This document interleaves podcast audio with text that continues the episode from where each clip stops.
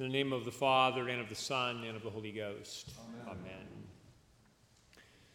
The most ancient Christian confession of faith was to say, Jesus is Lord. When the early Christians said this, they meant that Jesus had sovereign authority over the whole world. The one who had been arrested, beaten, crucified, and buried had demonstrated his power over all things by rising from the dead and ascending to the right hand of the Father.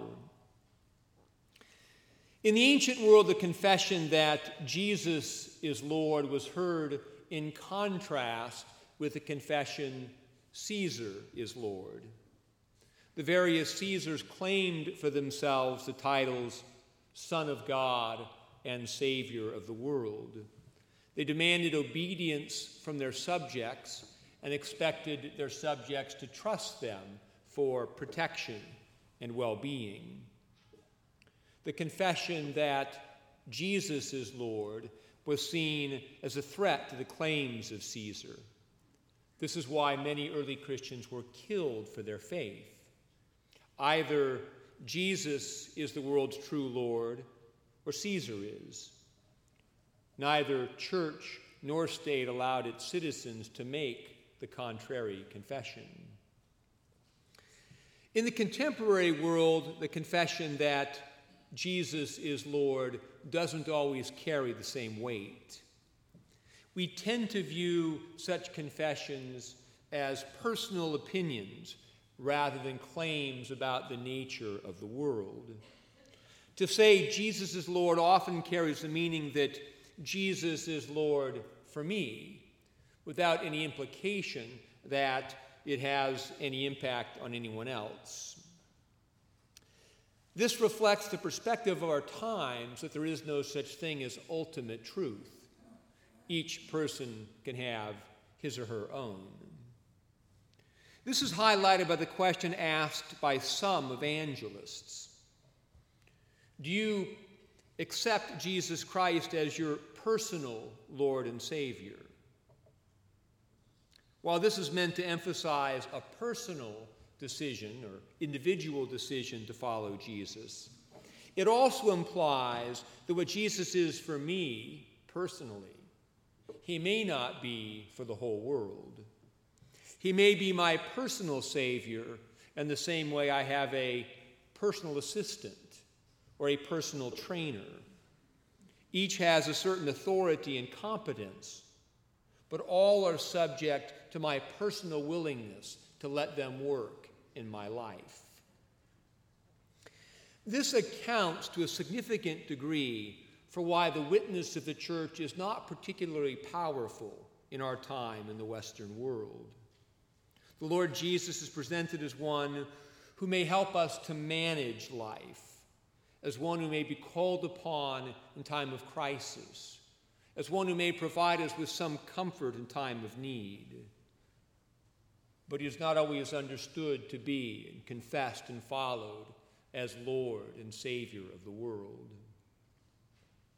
It is an interesting meditation to consider what would happen if life threatening persecution broke out in our time, in our country, how many of us would be willing to die for the confession that Jesus is Lord?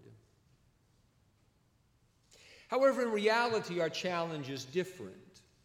The devil attacks our faith in more subtle ways. The chief way our faith is attacked is by the tendency to separate faith from the real activities of life. Faith in the Lord Jesus is not so much denied as it is rendered innocuous.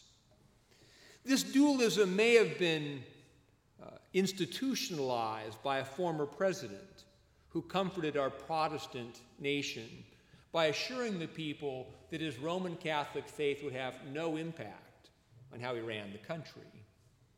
The assurance carried the implication that his faith would have just the same impact that the people's Protestant faith had their, on their own real lives. The implication was not much. Thus, faith became a private thing that is not allowed in any way to affect what we actually do. This separation of faith from real life is a patent rejection of the ascension, not to mention the incarnation, the cross, and the resurrection. For if the Lord Jesus ascended in order to, quote, fill all things, as Ephesians says, if, as our Lord said in Matthew, he has been given all authority in heaven and earth, if, as the prophecy of Daniel says, to him was given dominion and authority and a kingdom, that all peoples, nations, and languages should serve him, then no part of life can be separated from the confession that Jesus is Lord.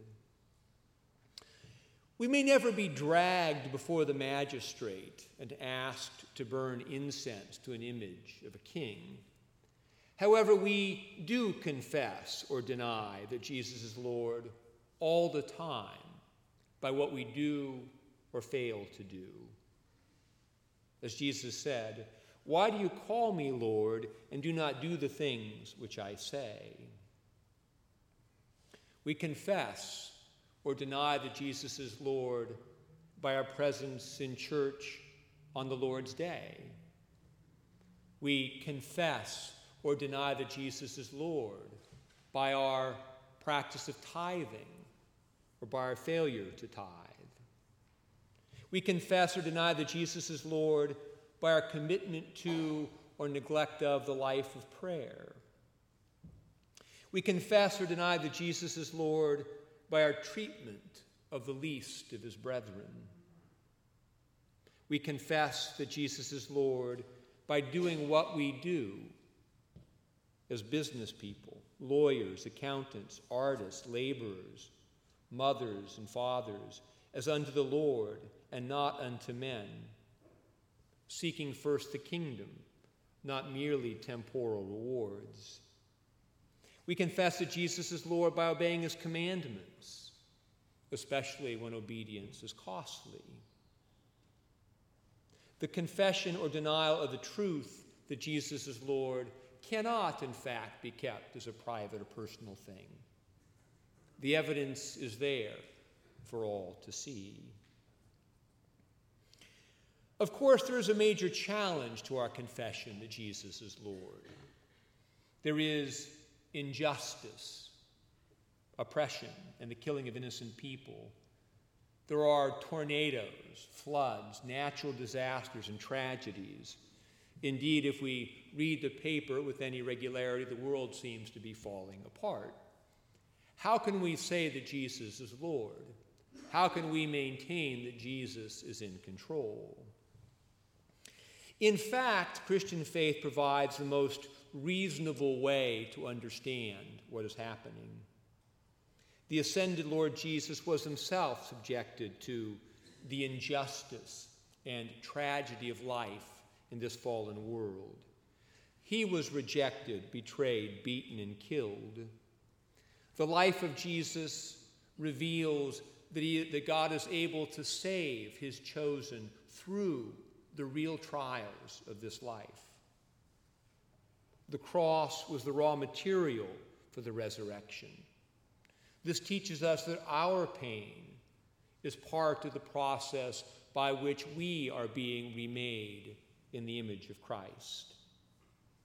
Jesus is Lord precisely because he is able to bring his order and beauty out of the chaos and disorder of this fallen world.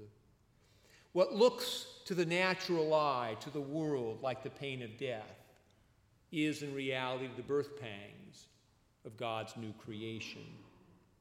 Jesus really is in control, working in all things for good for those who love him and are the called according to his purpose. Jesus is Lord. He is not merely our personal or private Lord and Savior. He is Lord and Savior of the world. As Philippians says, quote, at the name of Jesus, every knee will bow and every tongue will confess that Jesus Christ is Lord to the glory of God the Father. The two angels said, The same Jesus who was taken up from you into heaven will so come in like manner as you've seen him go into heaven. For, quote, he must reign till he hath put all enemies under his feet. The last enemy that shall be destroyed is death. Jesus is Lord, and he calls each of us to be faithful servants in thought, word, and deed, in everything that we do. As we wait for him to come again, renew the creation, and raise us from the dead by the power which enables him to, quote, subdue all things unto himself. In the name of the Father, and of the Son, and of the Holy Ghost.